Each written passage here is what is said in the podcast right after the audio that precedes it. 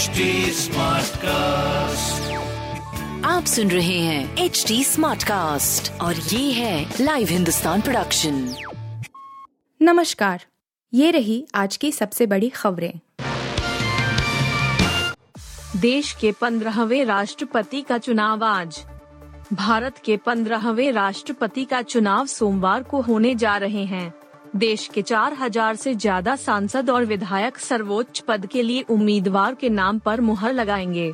एक और जहां इंडिया की तरफ से झारखंड की पूर्व राज्यपाल द्रौपदी मुर्मू मैदान में हैं, वहीं विपक्ष के साझा उम्मीदवार पूर्व केंद्रीय मंत्री यशवंत सिन्हा हैं।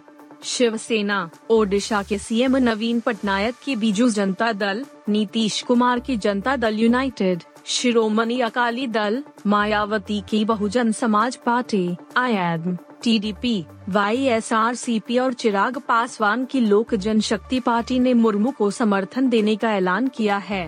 ऐसे में मुर्मू की जीत तय मानी जा रही है। संसद का मानसून सत्र सोमवार से शुरू।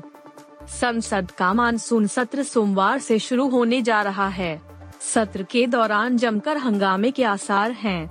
विभिन्न विभागों ने इस सत्र के दौरान बत्तीस विधेयकों को दोनों सदनों में पेश करने के संकेत दिए हैं, जिनमें से चौदह विधेयक तैयार हैं। सरकार ने यह भी कहा कि वह इन सभी विधेयकों पर लोकतांत्रिक तरीके से चर्चा चाहती है। संसदीय कार्य मंत्री प्रहलाद जोशी ने कहा कि इन विधेयकों में से कुछ पर संसद की स्थायी समितियों की ओर से पहले ही चर्चा की जा चुकी है। जोशी ने कहा कि सरकार ने सर्वदलीय बैठक में लगभग पैंतालीस दलों को आमंत्रित किया था, जिनमें से छत्तीस ने इसमें भाग लिया। बैठक में भाग लेने के लिए मैं उनका आभारी हूँ। वरिष्ठ मंत्री राजनाथ सिंह की अध्यक्षता में हुई बैठक के दौरान उन्होंने कुछ मुद्दों पर चर्चा करने की मांग की। जी एस टी की दरों में आज से बदलाव। आज से कई खाद्य वस्तुएं महंगी हो जाएंगी। हाल ही में जी एस टी परिषद ने अठारह जुलाई से कई वस्तुओं के दामों में बदलाव किया, जिन्हें खरीदने के लिए अब ज्यादा पैसे चुकाने होंगे।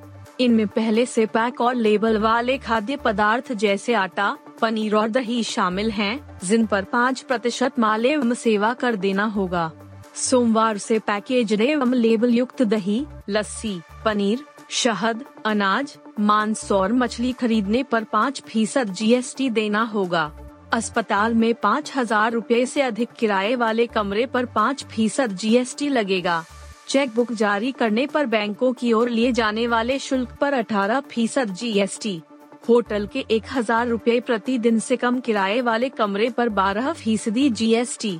प्रिंटिंग, राइटिंग या drawing ink, L E D lights, L E D lamp पर बारह फीसद की जगह अठारह फीसद जी एस टी।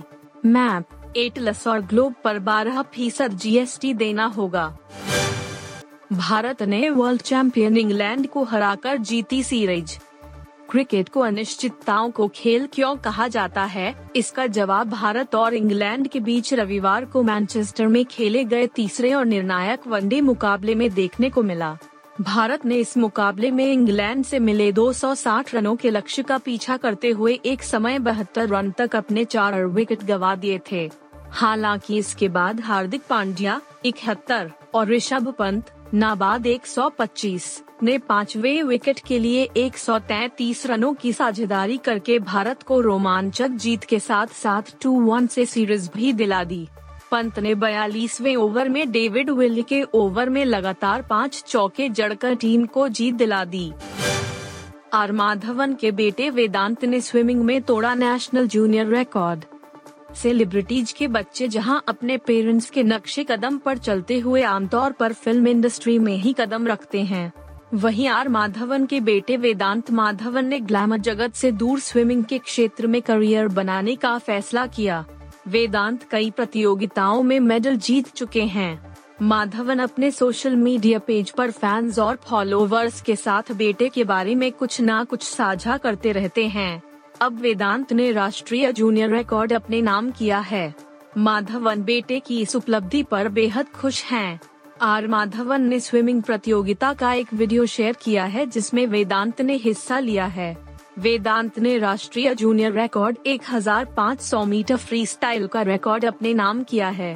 माधवन ने बेटे का वीडियो शेयर करते हुए कैप्शन में लिखा, कभी भी कभी नहीं मत कहिए। राष्ट्रीय जूनियर रिकॉर्ड एक हज़ार पाँच सौ मीटर फ्रीस्टाइल का रिकॉर्ड तोड़ा। चार राज्यों का राज्यपाल बनने वाली मार्गरेट अलवा ने कभी किया था सोनिया गांधी का विरोध। विपक्ष ने मार्गरेट अलवा को उपराष्ट्रपति चुनाव में अपना उम्मीदवार घोषित किया है। चौदह अप्रैल उन्नीस सौ बयालीस को जन्मी मार्गरेट अलवा का शुरुआत नाम मार्गरेट नजारेत था।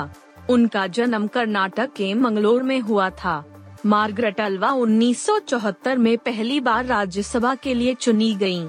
मार्गरेट अलवा उन्नीस सौ अस्सी, उन्नीस हज़ार छह सौ छियासी और उन्नीस सौ बानवे में भी राज्यसभा सदस्य बनी।